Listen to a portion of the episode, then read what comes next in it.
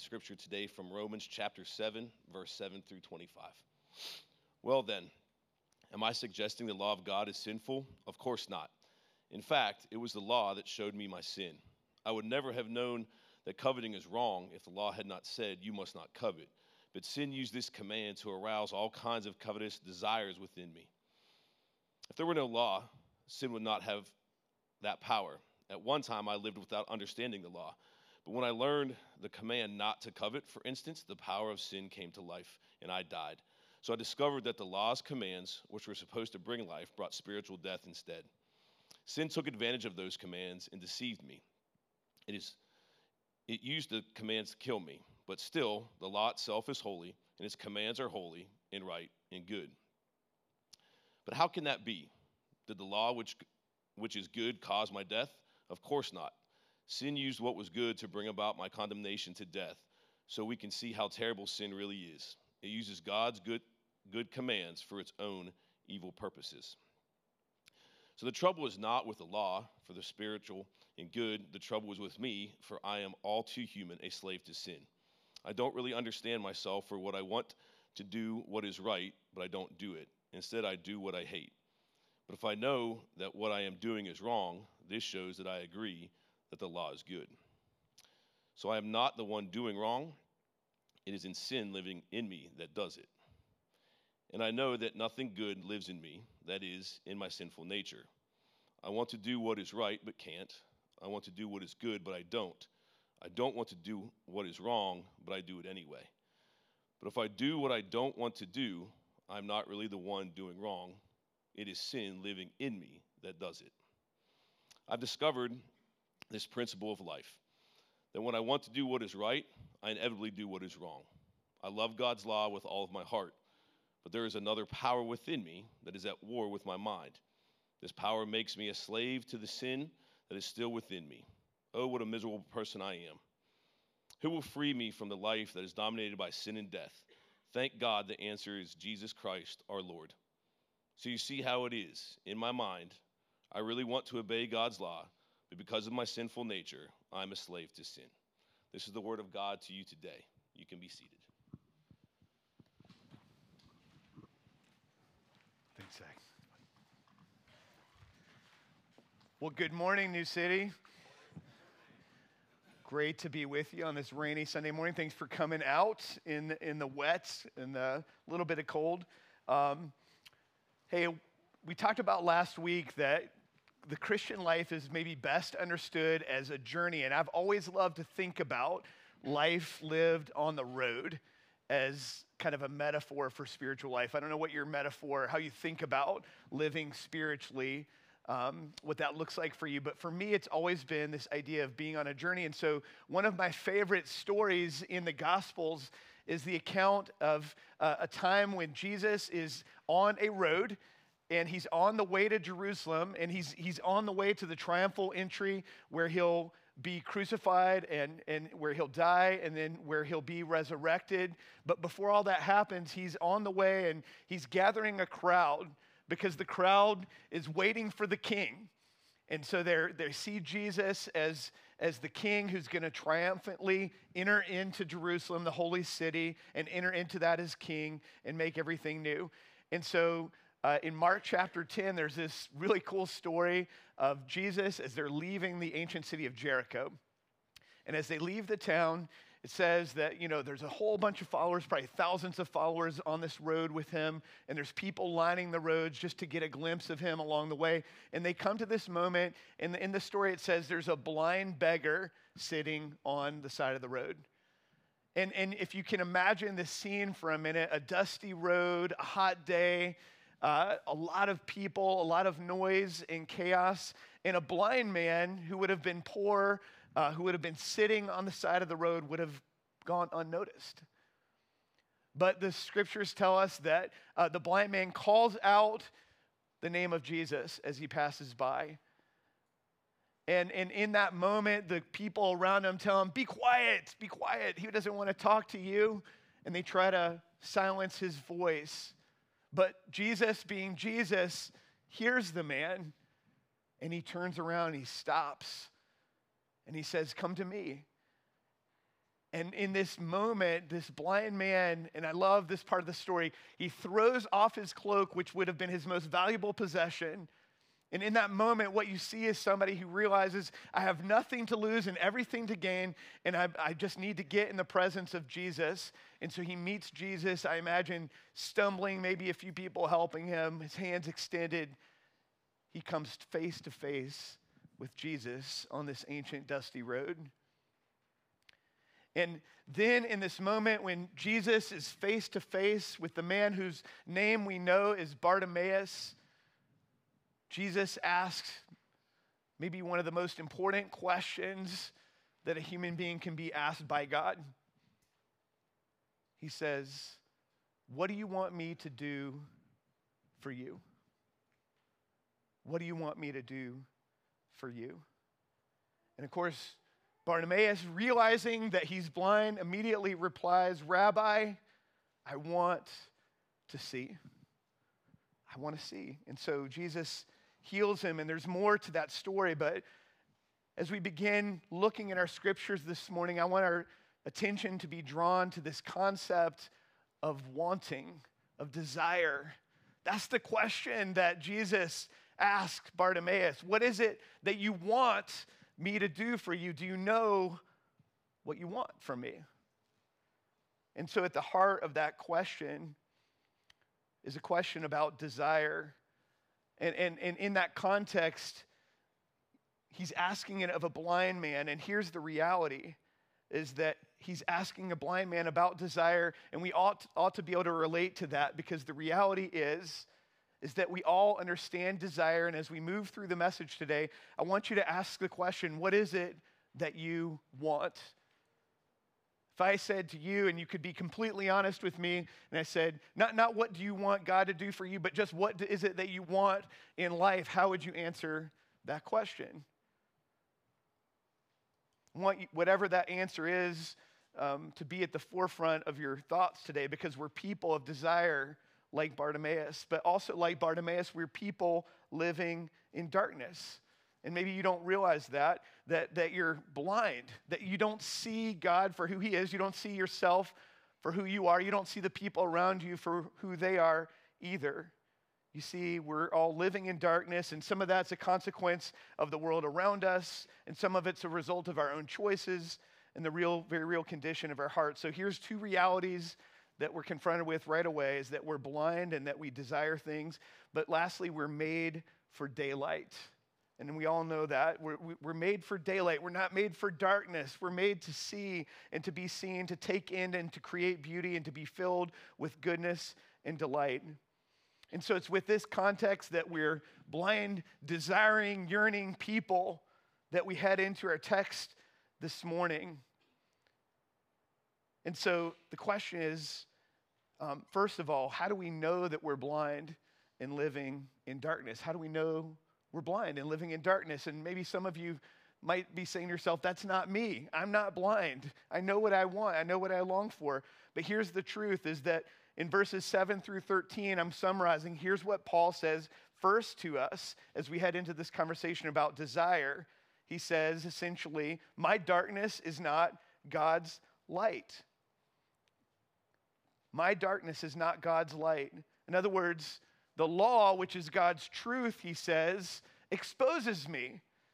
And, and so in the, it, it shows me that in the deep inner recesses of my soul, I'm profoundly not good, that I'm self centered, that I'm a rebel who murders people with my words, who commits adultery in my heart, who values things in the material world more than God Himself, and that we all lie, cheat, and steal our way through relationships and life itself. And when we look at the perfect truth of God, which we've done several times throughout the last few weeks, what that reveals is that my life has deviated from the path or the journey of life.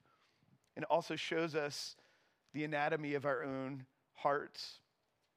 And so we're confronted when we see God's truth, when we're confronted and think about that moment on the road, Bartimaeus was confronted with the physical person of Jesus. And we, every time we open the scriptures, are confronted with the truth of God.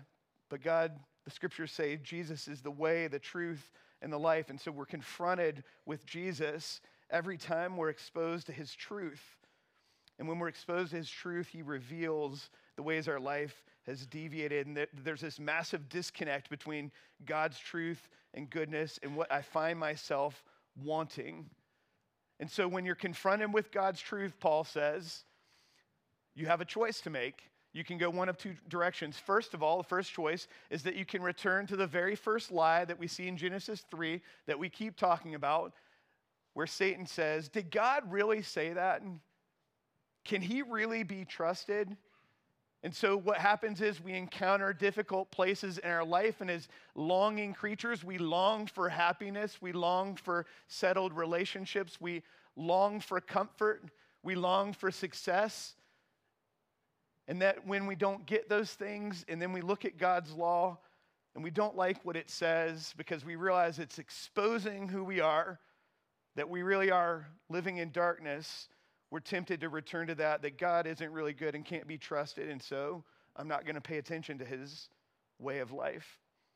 That's option number one. Option number two is that we can have the courage and the fortitude to look inward and look at our heart. And remember what we said about the heart and the Hebrew understanding. The heart is the air traffic control center of what it means to be a human. It's that place that's the intersection of your feelings and your thoughts and your desire. What is it that you want?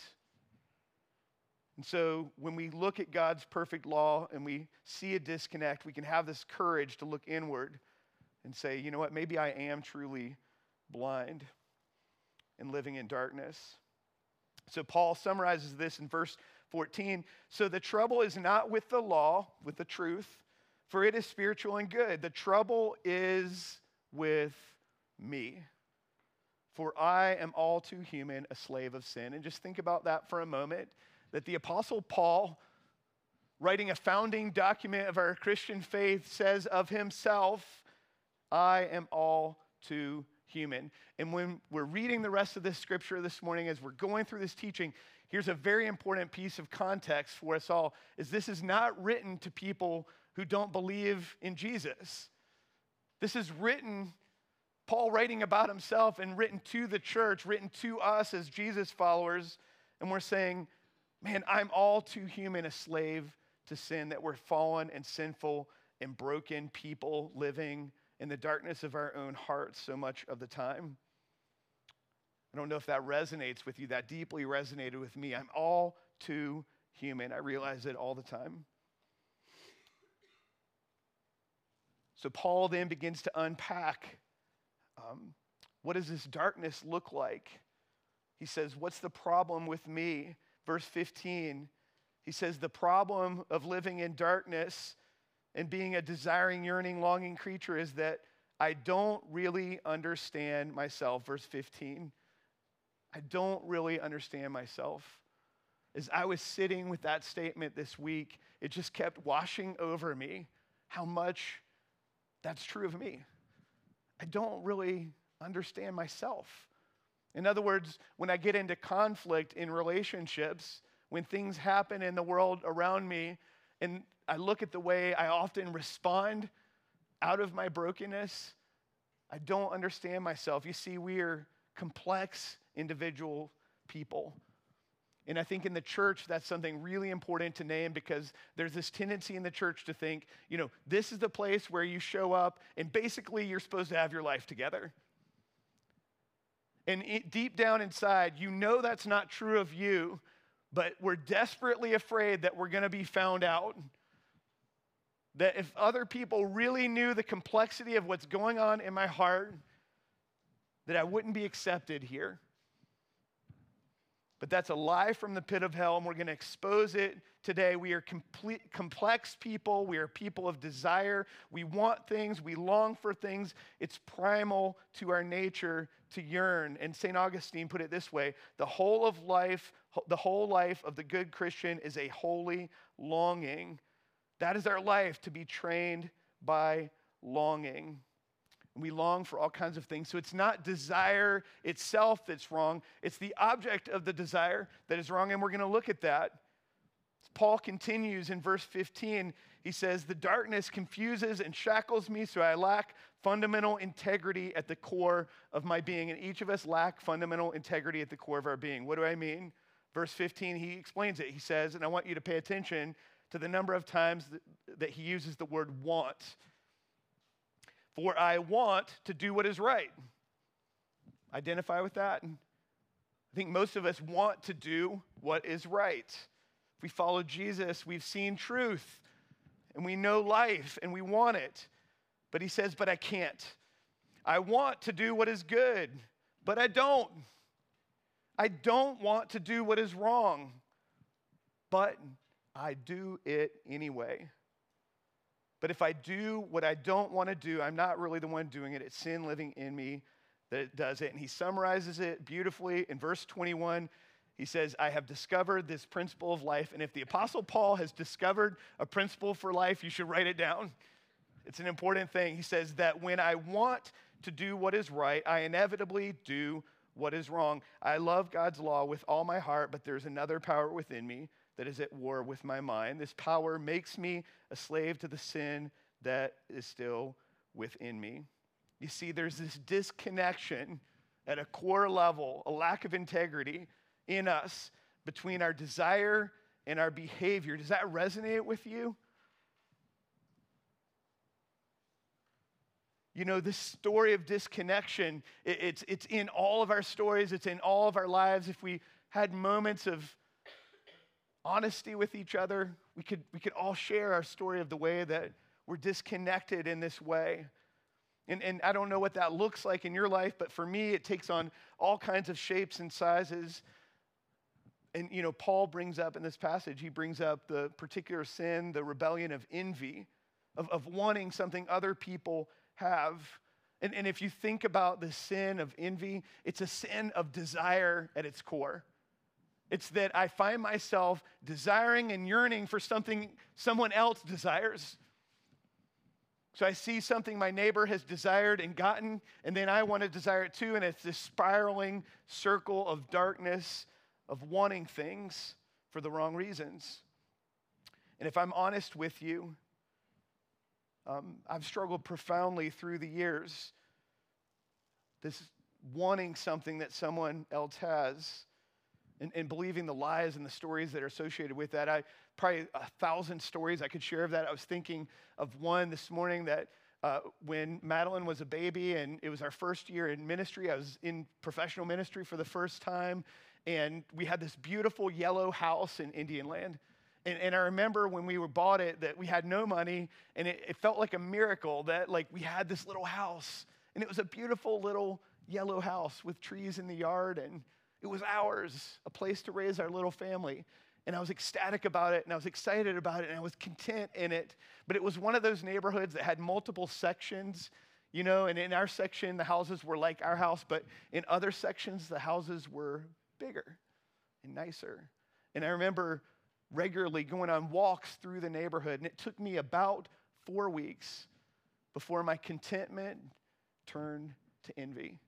And I remember walking past the bigger houses and, and, and looking at the nicer cars in the driveway and imagining what the people's lives were like who lived in those spaces.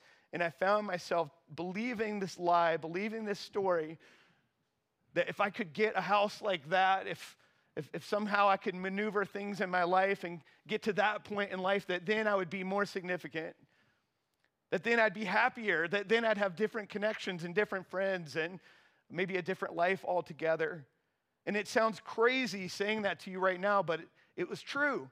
And then what it created was discontent of not being happy with the gift that I had and creating all kinds of strain in my life and in my marriage, all because in my heart, you see, I knew I was a Christian, I was a pastor, I knew that envy was evil and bad and would destroy me. I knew that, just like Paul said. I, I wanted to do what is right, and I didn't want to be discontent, and yet there I was, just like he says, but I in, inevitably doing what is wrong.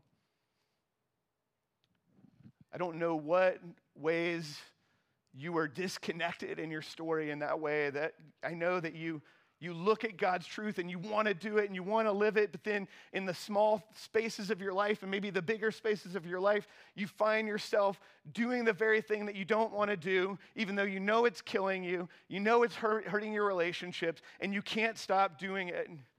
And it just feels like this spiraling, dark death that's happening. And maybe for some of you this morning, you're feeling that acutely and you don't know the way out. The first thing I want to say to you is you are not alone, you're not weird. If you are struggling in this way, if you're finding yourself lacking integrity in your life, you're not by yourself. Guess what? Unfortunately, you're normal. And in, the church, we have to talk about these things. This isn't a place for perfect people who've got their lives figured out. This is a place for struggling people who are looking at the face of Jesus and saying, I want to move towards him. I want to walk down that path. I want to live a life that is full and complete, but I'm messing it up. And I need help. And if that's you, then you came to the right place. And I want this to be a vulnerable community where we find the way together, where we can talk about our brokenness without fear of reprisal and we can help each other journey in the way of life. But here's the way Paul ends. He's answering the question, What is the way out of this darkness? And he answers in verse 24. And it's the answer in what we started with that, you know, we're people living in darkness, but we're made for daylight. And he says, verse 24, Oh, what a miserable person I am. Who will free me from this life that is dominated by sin and death? And maybe some of you feel like your life is dominated by sin and death. And remember, it's a who, not a what, that frees you. It's not a new house. It's not a thing. It's not you figuring it out. It's not you becoming a better person. It's a who. Verse 25, thank God the answer is in Jesus Christ our Lord. You say, here's the reality is that we all come into the world looking for someone who's looking for us. And here's the reality is that Jesus came looking for you. That's the profound truth that is in this story of Bartimaeus. It's why my heart is drawn to it.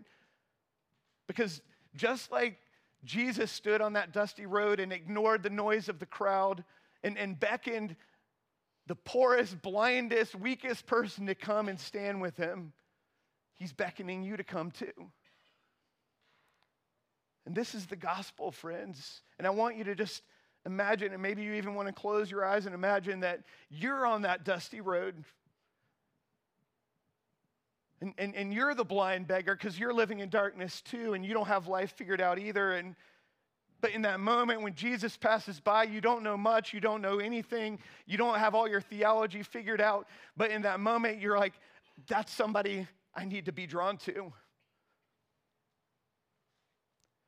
And so imagine that you're the one that stumbles your way forward and you're standing on that dusty road face to face with the living God and all his truth and all his glory. But in that moment, you look in his eyes, and his eyes are kind but determined, and the noise of the crowd fades, and it's just you and Jesus, and, and you feel his very breath on your face as he asks you the question What do you want me to do for you? What do you want me to do for you? So here we are, back to the place of desire. What is it that you want? What is it you want from the Lord? There might be all kinds of swirling thoughts in your heart and mind right now as you're hearing this. But I want to invite us into an ancient practice. It's a way of responding to Jesus with all our brokenness and all the mess and all the confusion, how do you talk to God about all that? But you see, sin will always expose us on its own terms.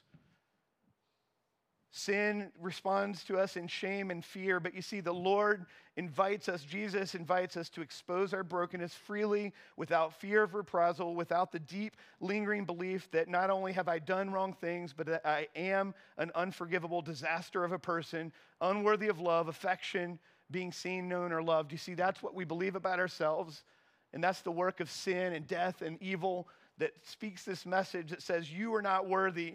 Who are you to come before a perfect God? Evil tells you that you're not worth knowing or belonging or being safe or cared for, but you see, the Lord Jesus, his face toward you is fiercely kind. You see, there's no secrets that are hidden from him. He already knows everything about your whole life, everything that you've ever done, everything you will do. And to him, all things are known and he can take it. And so, what I want to invite us into is a space as we end this service to practice the ancient way of confession.